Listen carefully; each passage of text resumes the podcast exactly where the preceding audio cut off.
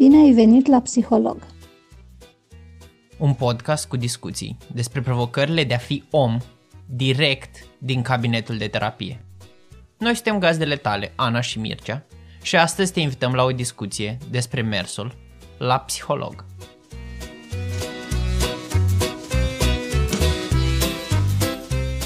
Dacă tu te pui pe tine pe primul loc, oamenii te cred egoist.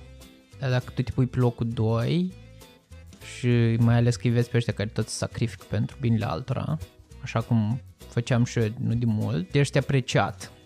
Da, există un suport social în sacrificiu de sine, o întărire pozitivă. Da, dar mie nu mi se pare sănătos pe termen lung. Păi nu este. Dar pe termen scurt e așa de bine. Da, pentru că oricum există sindromul ăsta salvatorului care este și tiran în același timp, dar asta e o valență pe care, uite, în terapie o discut spre opusul salvatorului. Da, de opusul salvatorului. Adică, cum... Hai să o luăm din alt colț. Cum ai grijă de tine? Pentru că dacă tu ai grijă de alții, cineva ar trebui să aibă grijă de tine, nu? Că, na, poți fi într-un cerc de asta. Dar numai că dacă tu ai grijă de alții și alții au grijă de ei, cine are grijă de tine?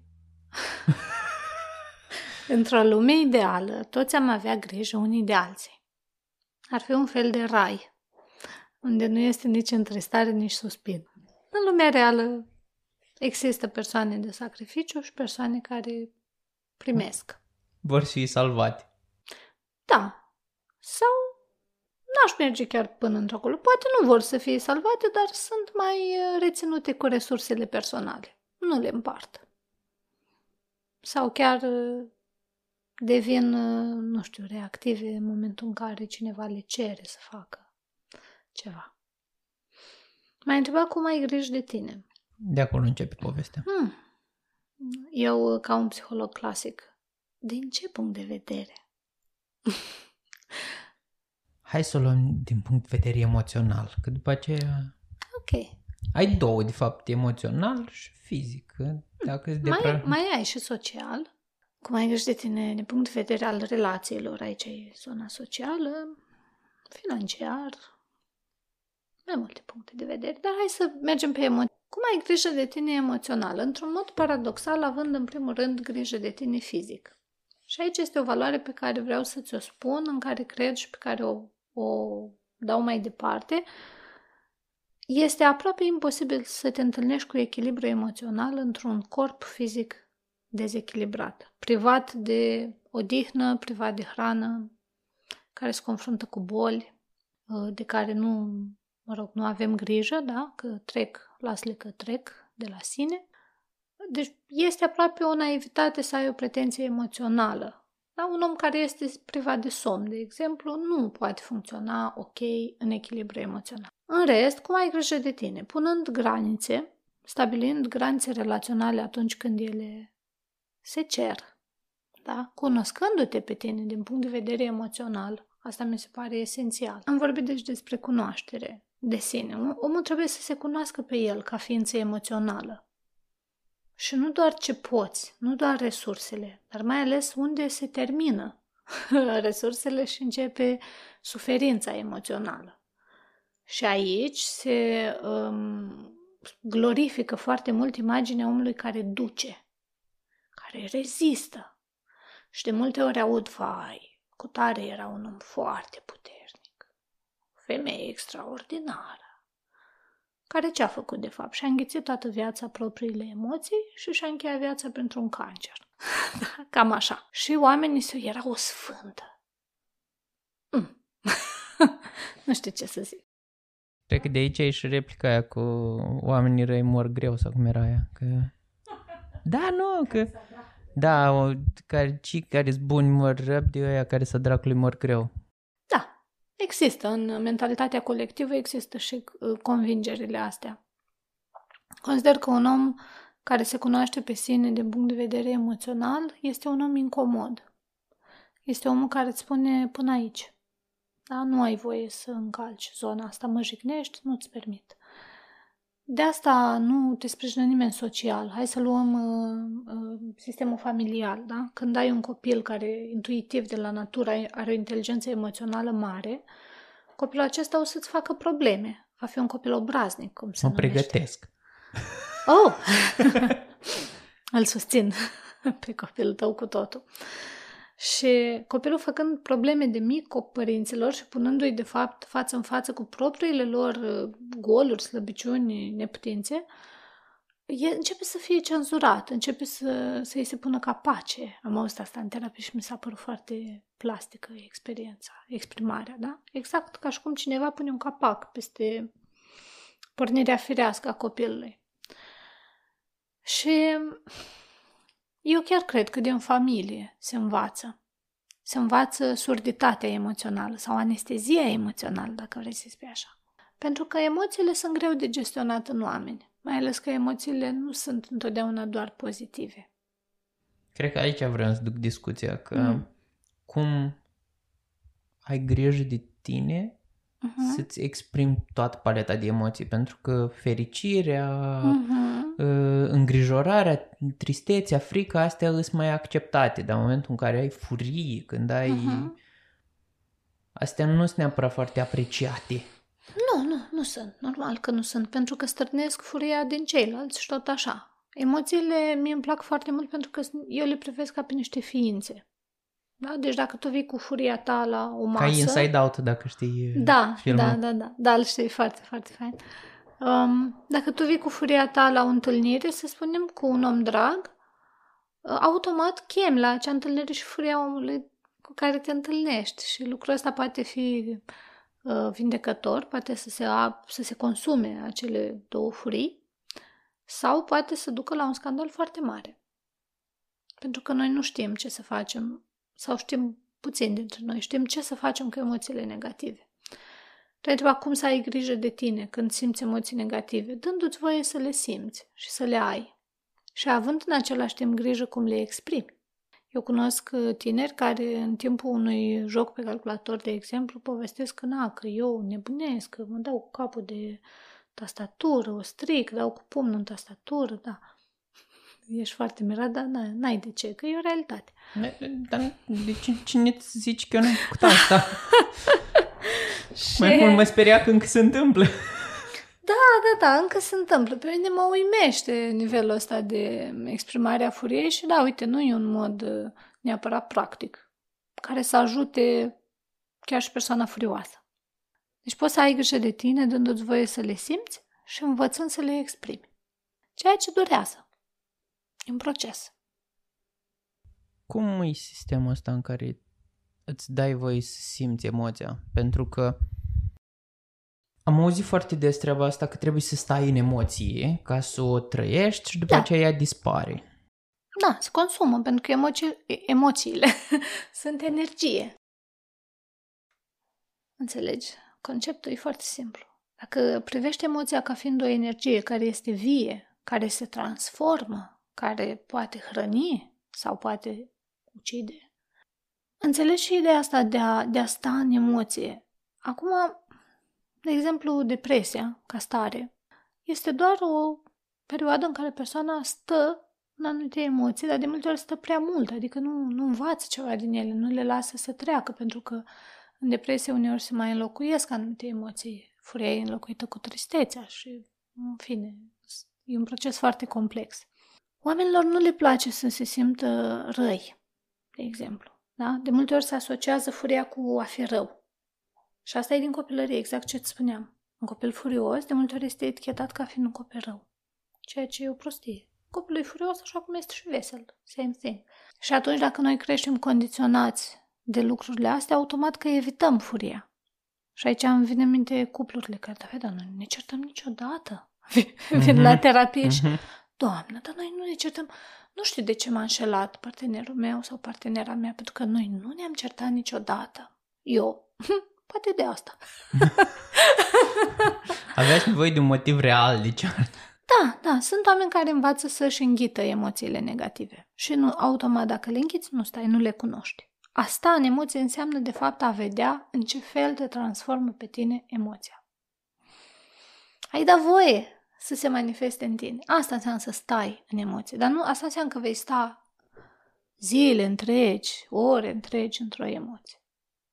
Adică nu e obligatoriu. Dacă vorbim, de exemplu, de o emoție de pierdere, de un doliu, de o neputință, de o așa, da, astea pot dura și luni întregi. Opțiunea, mai ales, cum ziceai mai înainte, de jocurile pe calculator, mm-hmm. sunt modalitatea în care tu fugi de emoția respectivă. Și există, cum ziceam mai înainte, în episodul anterior, de substanțele care sunt folosite ca să pleci din emoția aia. Și atunci întrebarea e cum stai în emoții în așa fel încât, cum îți dai seama că ar trebui să stai în emoția aia și să nu fugi în ceva care, nu știu, muncă de principiu. Păi tocmai mm. când îți vine să fugi, îți dai seama. Când, de exemplu, ajungi acasă după o discuție în contradictoriu cu cineva și te simți în disconfort din toate punctele de vedere, eventual ți și rău, te doare capul de astea, în momentele alea, în loc să te apuci de un joc pe calculator sau să te apuci, nu știu, să mai muncești ceva ca de acolo să-ți iei sentiment de satisfacție pentru că ai făcut ceva bun, ai putea, nu știu, să faci o baie. Știi? Sau să, să stai. Să-ți odihnești corpul. Deci statul în emoții nu e neapărat să stai și să o digeri și să o mesteci. Deci genul... să-i lași, să, să-i permiți să se manifeste. Să nu astupi cu activitate. Păi baia nu e tot o activitate. Da, dar e statică și fără nicio... Nu te solicită mental, nu știu, te consumi neuronal când te speli. Mm. De, de obicei, dușurile mele durează la jumătate de oră în sus de obicei mă gândesc la fel de fel de lucruri, okay. adică... Atunci altceva, nu pare.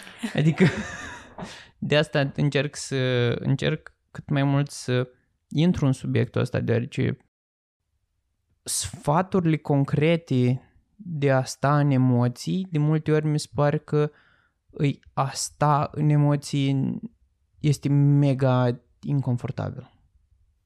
Păi da, și așa ar trebui să fie. Hai să vedem, poți să te întreb eu ceva acum. De ce crezi tu că vin emoțiile negative? Care e scopul lor? Care e funcția lor? Păi, dacă o iau pragmatic, să mă țin în viață. Ok.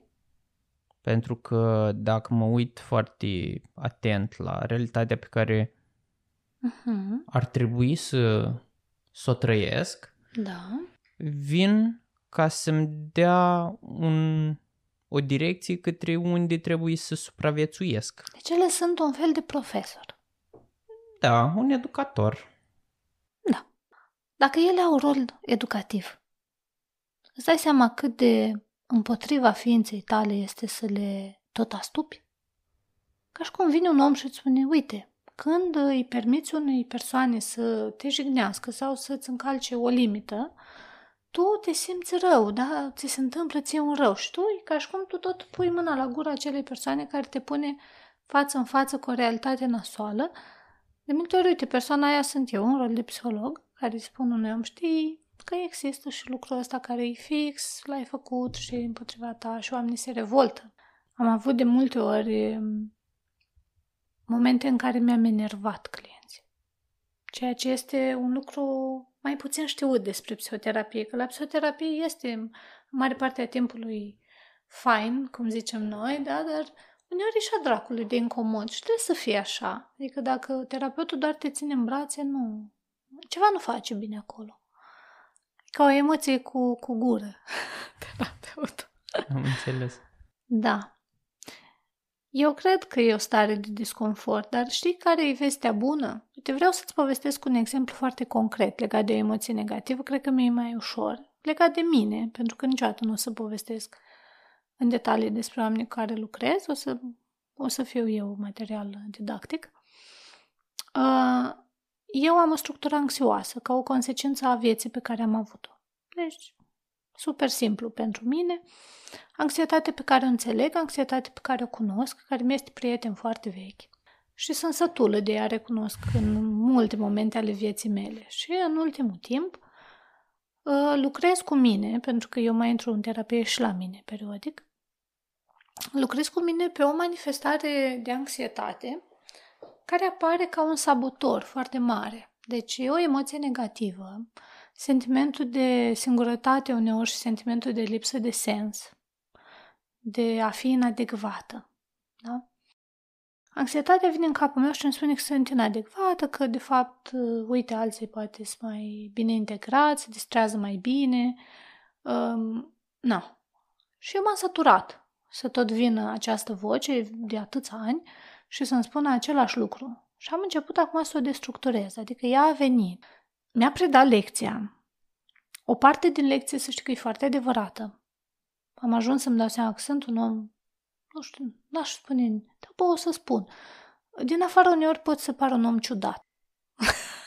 De asta facem noi acest podcast. Ok, mulțumesc. Sunt un om ciudat, da. Ca la alcoolici anonim. Bună, eu sunt Ana și sunt un om ciudat. Inadecvarea se leagă de această ciudățenie a mea, da? Mie îmi place să fiu un om ciudat. Că și aici e cu dublu rol. Uneori îmi place, dar uneori îmi dă sentimente de anxietate.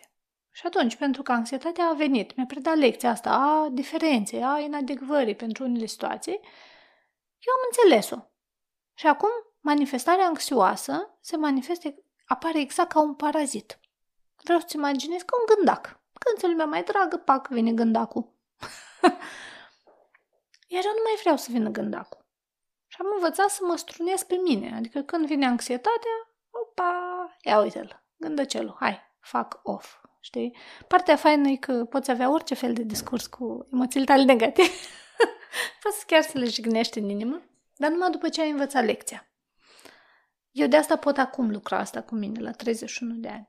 Dar cum ți-ai dat seama că ai învățat lecția? Pentru că acum pot să-i spun fac off.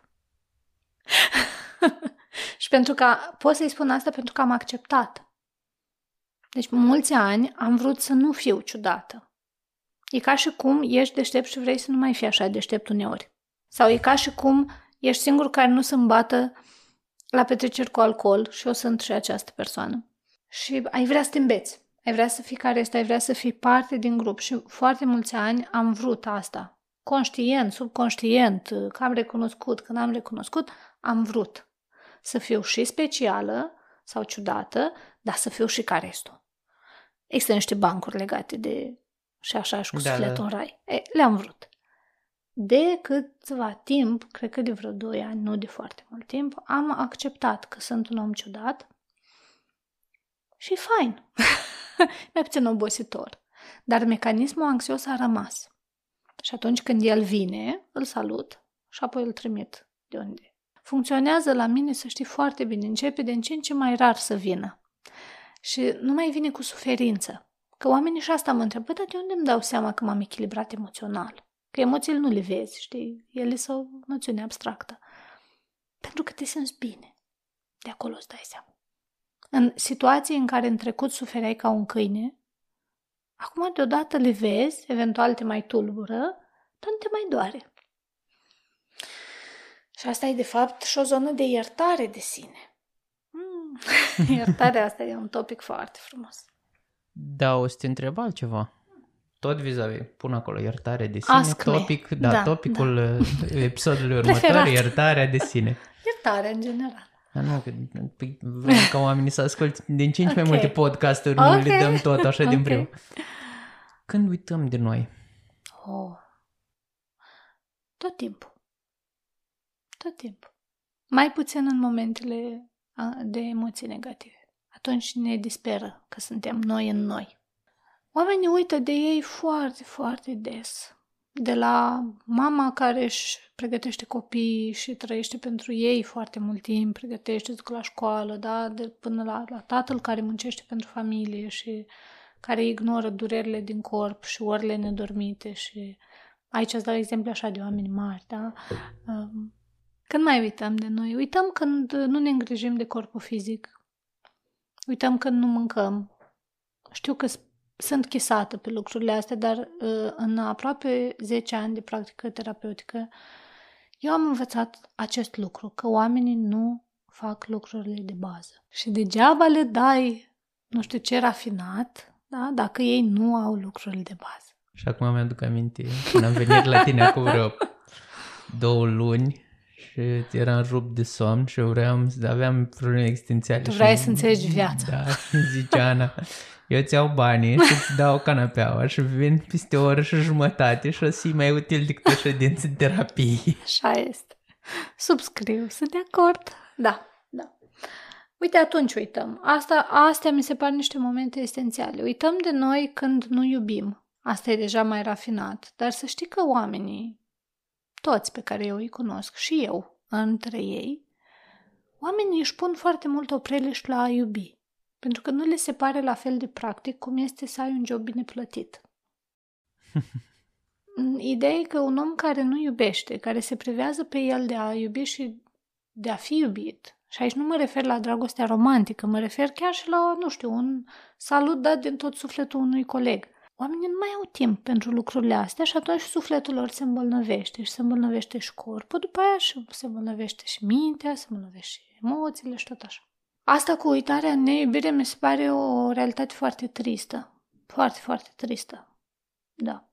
Uităm de noi când nu ne iertăm pe noi pentru toate lucrurile pe care le-am făcut sau nu le-am făcut. Uităm de noi când avem orice formă de dependență. Să știți că nu sunt un fel de... Adică îmi place să cred că nu sunt o satană împotriva dependențelor. Dar nici nu pot să glorific asta. Am cunoscut prea mulți oameni care îmi spun că e super tare să fumezi iarbă non-stop și că ar trebui să ne modernizăm și care după ce lucrează în terapie renunță fără să fie asta un obiectiv, se, se însănătoșesc emoțional și nu mai au nevoie de consum de iarbă și vin la mine sober după vreo 8-9 luni, arătând cu totul altfel, pe un tonus cu totul altfel și îmi spun, știi, nu mai consum de două luni. Și eu, aha, ca o babă de satisfăcută. da. Vezi, asta n-ar fi putut să facă Mioara. și ar continua pe iarbă. Încă n-a venit timpul mioarei. Încă n-a venit timpul ei. Dorința de a crește o vacă, facem o paranteză, cine n-a auzit primul podcast să-l audă, Da. vine dintr-o amintire din copilărie în care bunica mea avea animale și avea inclusiv vaci. Și nu știu dacă tu știi, dar vacile sunt foarte iubitoare, ca și animale. Și mie îmi plăcea să pup vaca pe nas, pe bot, Ai Între- nasul cu la umeri. între nări și să-i simt mirosul de iarbă. Nu din aia de care ai vorbit Nu, anterior. din iarbă normală, da. Și îmi plăcea foarte mult să fac asta. Și eu o făceam, deci nu eram un copil foarte cu minte, pupam vaci și pupam și cai. În general, eu ce iubesc, pup. și am rămas cu o amintire regresivă foarte frumoasă a acelei perioade. De asta vreau să cresc o vacă, nu, nu pentru lapte. Am înțeles. Te întrebam mai înainte, început în discuția de cum ai grijă de tine și cum tu te pui pe primul loc. Cum te ajută terapia să conștientizezi treaba asta? Ca și client sau ca și terapeut? Hai să o luăm din ambele perspective. Pentru că e- că și terapeutul învață alături de clienții. Păi, uite, ca și client te învață să vezi lumea un pic mai structurat, lumea emoțională. În mod paradoxal, da? Te, te gândești că emoțiile sunt ceva ce nu poate fi conținut, dar poate fi. Chiar poate fi lumea emoțională explicată și încadrată. Și te învață despre granițe, te învață despre cum simți tu anumite lucruri, da? Te învață despre relațiile sociale, terapia nu dă rețete, deci niciodată în, în terapie nu vei auzi despre cum trebuie să arate familia ta sau cum trebuie să fie o familie uh, ca să fie bine. Nu avem rețete de succes, dar astea variază de la om la om, se povestesc niște tipare sănătoase în terapie, pe care tiparele luăm și le adaptăm pe viață. Ce te mai învață? Te învață să-ți cunoști neputințele și excesele și te învață că și alți oameni o dau nasol. Mie mi se pare că asta ne lipsește. Să ne recunoaștem uh, că suntem puțini, că suntem mici. Adică mă gândesc la petreceri sau când ne întâlnim cu prieteni, fiecare îți dă mare, toată lumea îți dă mare, dar nu-ți dă nimeni mic. Ei, în terapie mai discut și despre momentele de micime. Iar ca terapeut nu te lasă în pace realitatea asta, pentru că atunci când lucrezi cu oamenii despre granițe și despre ca ei să fie prezenți în corpurile lor și în mintea lor și în sufletul lor, nici tu ca și terapeut nu poți să chiulești de la întâlnirea cu tine. Ceea ce să știi că este un exercițiu foarte fain. Uneori este teribil de enervant. Este groaznic de enervant, mai ales când terapeutul are probleme și el în viața lui că na, mai avem, logic. Când tu ești pe un fond rănit și vine o muncă, da, care te centrează. e aiurea. Da, dar pe de o parte mi se pare că e, știi, de, ca lecția aia care trebuie să o înveți. Da. Îți vine din, din altă parte. Da.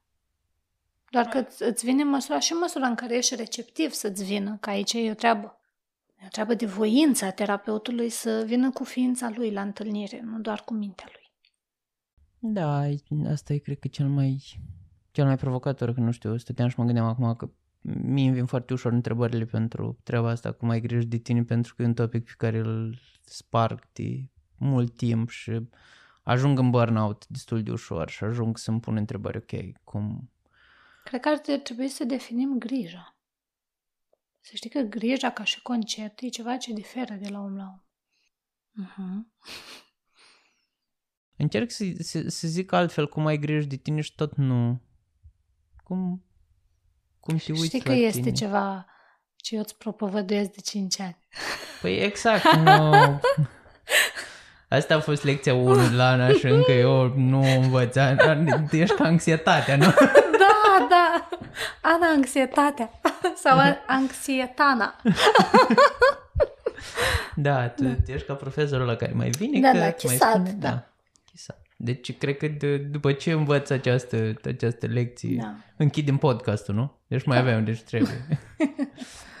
Câteodată mi este frică să fiu egoist. Da.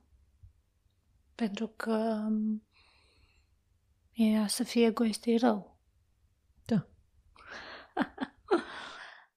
Bine. Sunt de acord. Dar ce înseamnă să fii egoist? Adică să-mi urmăresc propriile interese, Ca să... îmi fie bine. Și ca să fiu în siguranță. Și ca să fii viu. Da. Uh-huh. Păi și cum poate să fie asta rău? Să vrei să supraviețuiești, adică să, de fapt nu doar să supraviețuiești, ci să trăiești. Cum poate să fie asta rău? Mm, Mm. Cumva egoismul e o etichetă pe care o punem o punem foarte ușor sau ni se pune foarte ușor și ne doare la fel de ușor. E aproape o condiționare. Egoistule, știi? Și dat sens prost. da, instant. Nu, e, Ah, e ca un switch, ca la, știi, ai prins becul. Să- Mhm. Da. De la cine poate să vină eticheta asta? Cine te poate eticheta așa? Cred că membrii familiei, Mhm. cred că prieteni, cred că colegi de muncă, Toată lumea. grupurile sociale în care mă învârt până la urmă urmei. Așa. Ei se tem de momentele în care tu ai grijă de tine. Nu știu neapărat cine. Să spunem că lucrul ăsta nu mi s-a întâmplat în ultima perioadă. Mhm. Dar îi acolo un... uh, Eu cred că foarte mult genul ăsta vine, genul ăsta de etichetă vine și de la propria ta minte. Corect, dar cum îți dai seama dacă un lucru pe care ți-l spui, pentru că până la urmă urmei despre asta e partea asta cu grijă de tine, Uh-huh. un lucru care ți-l spui este al tău Da. sau e venit din altă parte? Bun. Eu văd da, un pic mai din spate, da? Se pornește așa, ca să poți să ai grijă de tine, trebuie Tu să ești psiholog, eu sunt pacient, e normal. Da, trebuie, trebuie să-ți cunoști nevoile. Și în noțiunea de nevoie, gândești la un bebeluș, că tot ai, da? Vai, leu. Nevoile bebelușului sunt foarte clar cunoscute. Nimeni nu-l acuză pe bebeluș că este egoist dacă vrea să mănânce și când mănâncă vrea să mănânce plânge, da? Nimeni nu acuză un bebeluș că a făcut pipi în Pampers. Nimeni nu acuză un bebeluș că nu merge. Da? Lumea îi respectă nevoile bebelușului pentru că, na, de împlinirea lor ține supraviețuirea bebelușului și creșterea lui. Eu văd așa, un om care își cunoaște nevoile, adică a făcut niște treabă el cu el, adică nu, nu trăiește după nevoile pe care i le-au spus alți oameni. Iar asta se întâlnește foarte des. Eu știu ce îți trebuie ție. Nu, nu știi. În realitate, fiecare om știe uh, ce are nevoie, ce lipsește, da? Și atunci un om, deci întâi muncește alea cu tine, îți cunoști nevoile și apoi îți trăiești viața împlinindu-le ei, un om care face asta nu poate fi acuzat de egoism. E exact ca bebeluș. Da? bebelușul își cunoaște nevoile văleleu și încă cum, și ziua și noaptea. Dar El- și le ceri, nu? și că, le cere, că da. Asta e partea a doua a poveștii. Că după Ah. ce afli nevoile tale, trebuie să ai și curajul să le ceri. Da. Adică să le respecti. Uh-huh. Da. Eu cred că eticheta asta de egoism este doar um, ca o gheață foarte subțire pe un lac. Dacă tu te consideri sau dacă cineva te consideră egoist, mergi o leacă mai adânc. Nu te mai lăsa, uh, nu știu, prins în etichetare. Eu nu spun că lumea nu este plină de oameni egoiști, ba da. Pentru că oamenii trăiesc într-o frică că nevoile lor ar putea să nu fie niciodată împlinite suficient, da? A- ajung să devină tirani și să ceară de la alții în continuu, în continuu, în continuu, de multe ori chiar peste nevoile lor, da? Așa văd eu egoismul. Când, de exemplu, ai putea să-l ajuți pe celălalt sau ai putea să fii disponibil pentru el, chiar și cu o vorbă bună, dar nu o faci, pentru că nu e așa, de unde știi tu că el o să te ajute la rândul lui? Și atunci preze- ne, ne, ne păstrăm. Ok. Uh-huh. Ăla e un colț interesant al egoismului. Uh-huh. Nu, stăteam și mă gândeam Unul la nou. Da, e o nouă definiție, știi? și Unul acum nou. E a tău, da. s-a schimbat tot, tot, Tot, nu? paradigma, da. Vezi ce fain e să discuți cu un psiholog? S-ar putea el să vadă lucrurile din altă viz- viziune, din altă perspectivă. După atâtea, după atâtea povești auzite și după atâtea... Uh-huh. Da, cu siguranță. Sau, mă rog, e de datoria lui să le vadă și altfel. Și atunci cred că aș încheia interviul ăsta cu o singură, cu o singură întrebare și care tot așa e pe firul logic a ceea ce am discutat. Hmm. Cum îți afli nevoile? Mai o să-ți răspund cu riscul de a te enerva, iubindu-te. Așa cum iubești un bebeluș. Și din iubire, mama din iubirea pe care o poartă copilului poate să știe când el plânge de foame, de frig, de, da? din conexiune. Da? Asta vreau să înțelegi prin iubire. Conectându-te cu tine, inevitabil îți vei afla nevoile. Și partea cea mai frumoasă este că tot prin conexiune Adică tot iubindu-te, îți vei afla și resursele. Și dacă tu îți cunoști resursele, tu ca ființă, nu tu, Mircea, automat că te vei simți în siguranță să dăruiești. Și automat că egoismul nu se va mai susține. Mersi. Uh-huh. Cu drag.